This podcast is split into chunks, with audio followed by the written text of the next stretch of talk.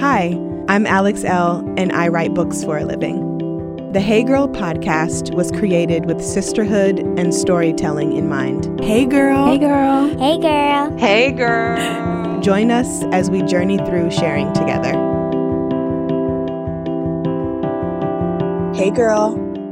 Hey, girl. Hi, Mimi. How are you today? I'm doing beautifully. Thank you. I'm so happy to have you on the show. I'm really excited to dive into your offerings and introducing you to the Hey Girl podcast listeners. So, why don't we start there? Who are you and what do you do? I am Taiwanese Canadian and I am a shamanic intuitive, meaning I operate on the intuitive psychic planes and I use core shamanism as well as several other occultist based practices to access the spirit, the divine, to bring mm. back messages for us that we're all connected and that this life that we know it is much bigger, much more mysterious in the most magical way.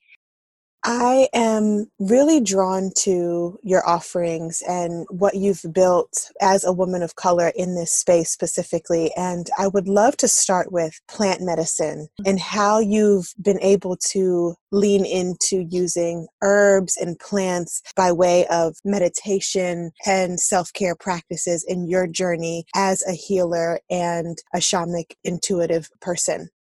Hmm. I would say for me, I mean, if we were to go way back, one of my earliest childhood memories was speaking with plants. So, from you know the plant medicine perspective, I've always known, you know, since I was wee little, that plants are individuals. They are persons. They're not objects that humans can consume mm. solely for their benefit. I always felt that they have personalities, they have intelligence. So that's one way that I related. The other way I would say it was just really deeply ancestral. So, you know, in the home that I grew up, traditional Chinese medicine was just part of everyday conversation. We had a pantry, not a very large one, but, you know, I would say like half of the pantry, it wasn't canned goods, it was dried herbs. And so, you know, if I had a runny nose or my stomach wasn't feeling, you know, like it usually feels, my mom would just gather them. And she is not a traditional Chinese medicine practitioner. It was just passed down. This is that connection connection to the plants and understanding that plant is medicine and that there's nothing necessarily woo woo about it and there's nothing necessarily sort of only in the hands of the person in the white lab coat. It was highly accessible. And so she would throw it into teas or she would throw it into broths and it was, you know, we would just eat them and it was very, very everyday and normal.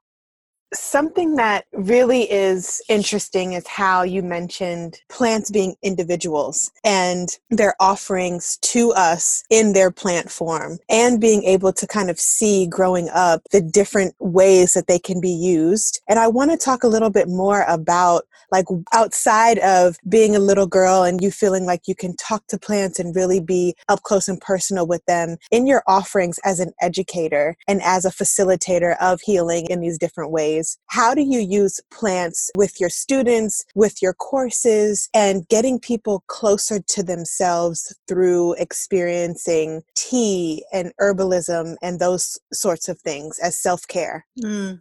Wow. Yeah, you touched on everything that I absolutely love doing. Because plants are so complex, I usually start off with something that can function as just highly relatable first. And that's why tea and that's why specific herbs has just been a really great starting point. So I work a lot with dreams, for instance. And so for me, a nice way as a gateway plant, so to speak, would be working with mugwort. And so we would start off with this idea of like, how do you connect deeply with your dreams? How do you interpret them with accuracy? And then it's just a perfect opportunity for me to introduce mugwort as a medicine, mugwort mm. as a mm. teacher. So a lot of times that's just how it starts. Same thing with tea. And, you know, my approach with tea is also very ancestral because of, you know, traditional Taiwanese and Chinese lineages. I mean, tea is just part of the very fabric of our society, no matter where you live in the world. And it's part of the food. It's a way to connect. It's a way to, you know, continue to connect with your ancestors that, that have passed on, let's say, you know, at an altar. And so for me, it's always been so deep shamanic. And yeah, so how I relate it with those who are wanting to learn with me, typically I start from those very relatable places, the places that they most likely also uh, have resonance or certainly a curiosity. And then that from there we can kind of go deeper. Mm. So you mentioned the word shaman a few times, and I know some folks may not be familiar. So why don't we kind of dive into what is a shaman and what do they offer to the world, specifically around wellness and spirituality and connecting with the divine and our alignment in this world? Mm. Okay, so a shaman is typically someone who belongs and still lives in traditional ancestral ways, and they enter into initiation that's passed down um, based on whatever protocols or agreed upon truths in that particular community. And so, and of course, they relate with the unseen or the, you know, the great mystery, capital M, great mystery through their craft. And that is not how I refer to myself. So I work in core shamanism, which is, you know, another way to describe it would be like universal shamanic principles, but I am not part of a specific ancestral traditional group. I am definitely a modern woman. You know, I live a modern life, but I relate with the world through, you know, animism. So really believing and understanding that plants and not only plants, but animals and rocks and the wind and you know the rain all these aspects of earth mm-hmm. is in connection and they have intelligence and they have personhood and humans are not central to that story we're part of the story i really focus on that piece the, the fact that humans are not central to the story because in my opinion you know what got us in trouble in the first place like the reason why you know there's a global climate crisis the fact that there's extreme poverty in the world all these things are based off of the belief or the assumption that humans are central to existence and that for some reason gives us license to destroy ecosystems gives us license to operate in a way that's really highly destructive but if we can remove ourselves from that story and see that we are interdependent and we are just one piece or one part out of this bigger mosaic, this bigger weaving, then we would be able to approach the world with much more connection, with much more sustainability, and of course, much more respect. So that's really the core of what I do. And that's why I describe myself as a shamanic intuitive because I do relate with the world through psychic, psychic gifts. But then also, yeah, really mindful that I am not a shaman in that traditional sense. Mm.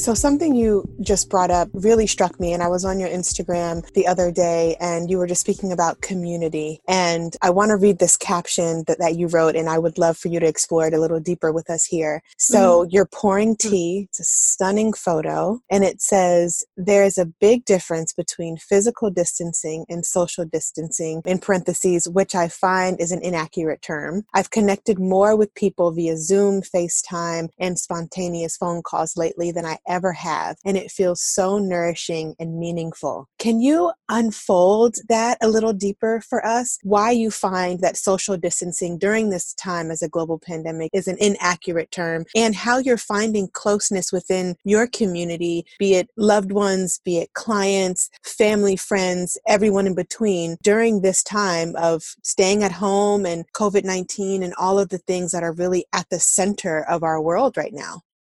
Thanks for asking that question. Well, to me, socializing doesn't have to be face to face, right? And for me, mm. socializing doesn't even have to be human to human. like you're kind of asking the person who talks to plant. So naturally, I understand the definition of physical distancing, but for mm-hmm. me, because we're home, or most of us, I mean, obviously there's frontline professionals are doing huge, huge service to, you know, the collective. But for the rest of us, we are home and it's a real blessing to be home. I really need to preface that. And you know the habits the social encounters that we are used to uh, simply just are now needing to change. But it doesn't mean that love stops. It doesn't mean that conversation stops. It doesn't mean that joy stops. It doesn't mean that the ability to tune in and ask yourself what it is that you need right now to feel totally alive. None of those things stop. And i would say if anything right now in the timeline of history we have tools, we have technology. We, mm-hmm. you know, we have ways to still be on each other's minds and be in actual conversation with each other. And so, you know, when I wrote that, A, of course, I'm always in connection with tea. And then B, let's continue to be in connection with each other, even if we can't physically hug. But mm. I will say, you know, being able to talk to a girlfriend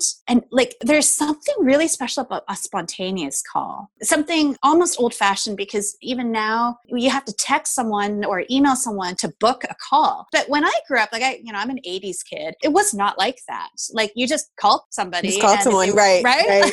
mm-hmm. you know, mm-hmm. if, if they're home, they pick it up. Mm. And and I, I think there's just something because we're living such structured lives right now, being in the confines of, you know, physical walls, there's something really playful and almost rebellious about spontaneity. And I love it.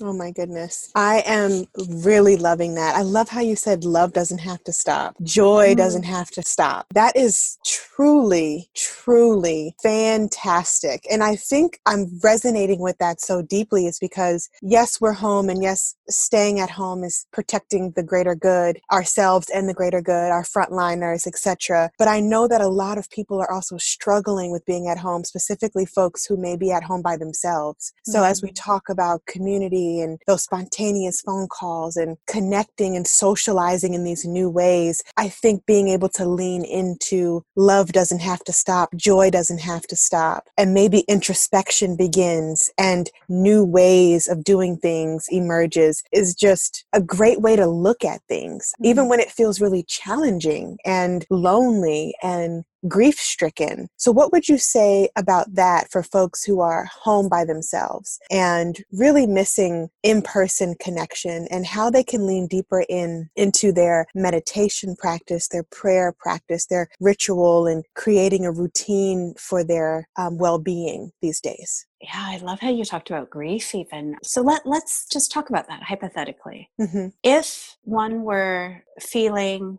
disconnected and lonely. And you know they may be living physically by themselves or perhaps you know they have a couple of other roommates or family members in the same household which can still feel lonely and disconnected at times. I'm going to invite them to go into those difficult challenging feelings those grief feelings those feelings of of perhaps even confusion or anxiety based on uncertainty because it's through accessing those difficult emotions that really shows us what it is that we need right now so i'll give you an example in my home there's myself, my partner, and our two boys. And our two boys are young, you know, they're school age. So. I'm working. I've always worked from home. So that, that part doesn't feel different. What feels different is that everybody else is home now too. So I definitely miss solitude and being in that non distracted state to be able to really deeply connect. And so, you know, simultaneously, I'm also homeschooling the boys. And of course, you know, just because they're home, they make more mess and they have more needs, like immediate needs. And so there's just like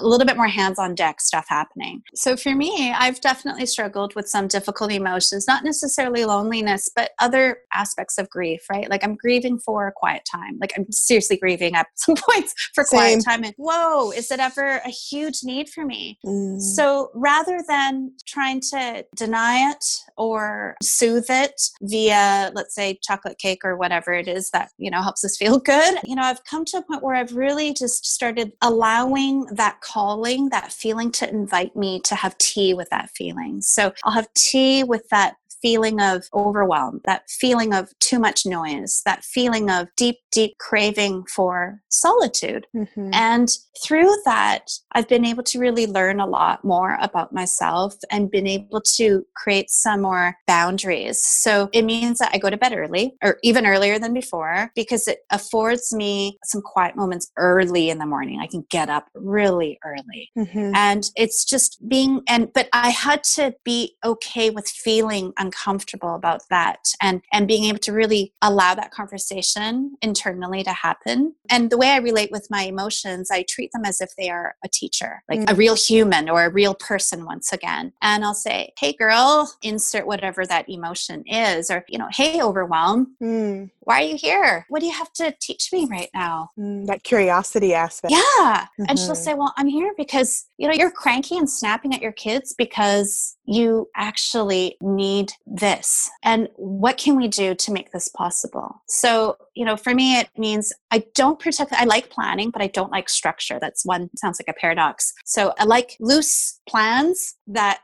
where I can sort of deviate if I need to. And I'm noticing it doesn't always work when you have to also homeschool the kids. Mm-hmm. So I've had to create some some structure around what the expectations are. And uh, you know, for instance, they can go on their you know media after we get sort of the basic school work done, and there's incentives and whatever, all that mm-hmm. stuff, all the um, parenting um, stuff, all the parenting stuff. Yeah. um, and I feel that it just when that's there, I'm not needing to engage with teacher overwhelm anymore.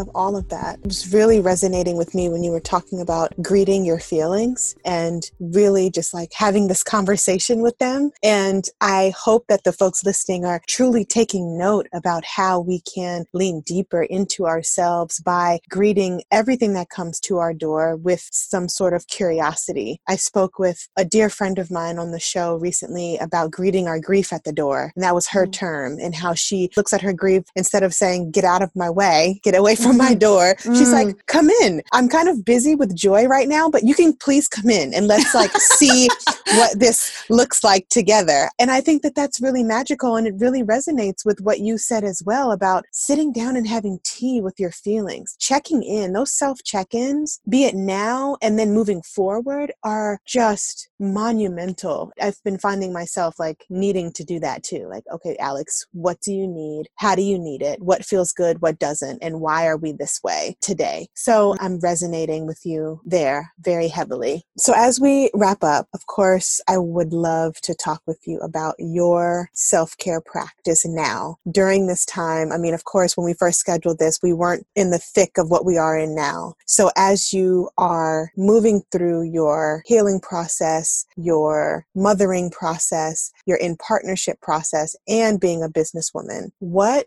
does your self care practice look like today, feel like today, and sound like today? I think it starts for me with really asking myself, what is today about? Mm. Um, because what worked for me yesterday, even if it was phenomenal, it may not be the medicine I need right now today. So I woke up this morning and I felt like, whoa, I need a move. So I know for me today, I'll be going into the garden and doing some raking and some spring gardening because that's what I need to do today. Yesterday, I actually just needed to binge watch some Stranger Things with my son.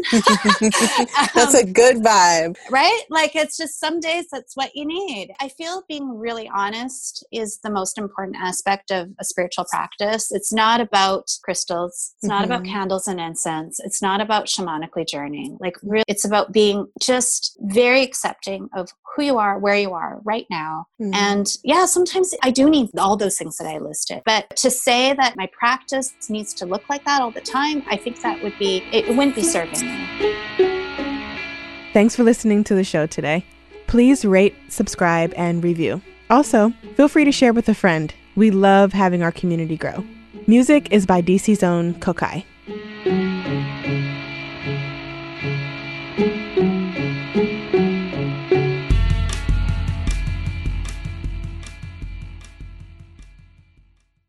The Hey Girl podcast is produced by Wayne Bertram and me, Alex Elle.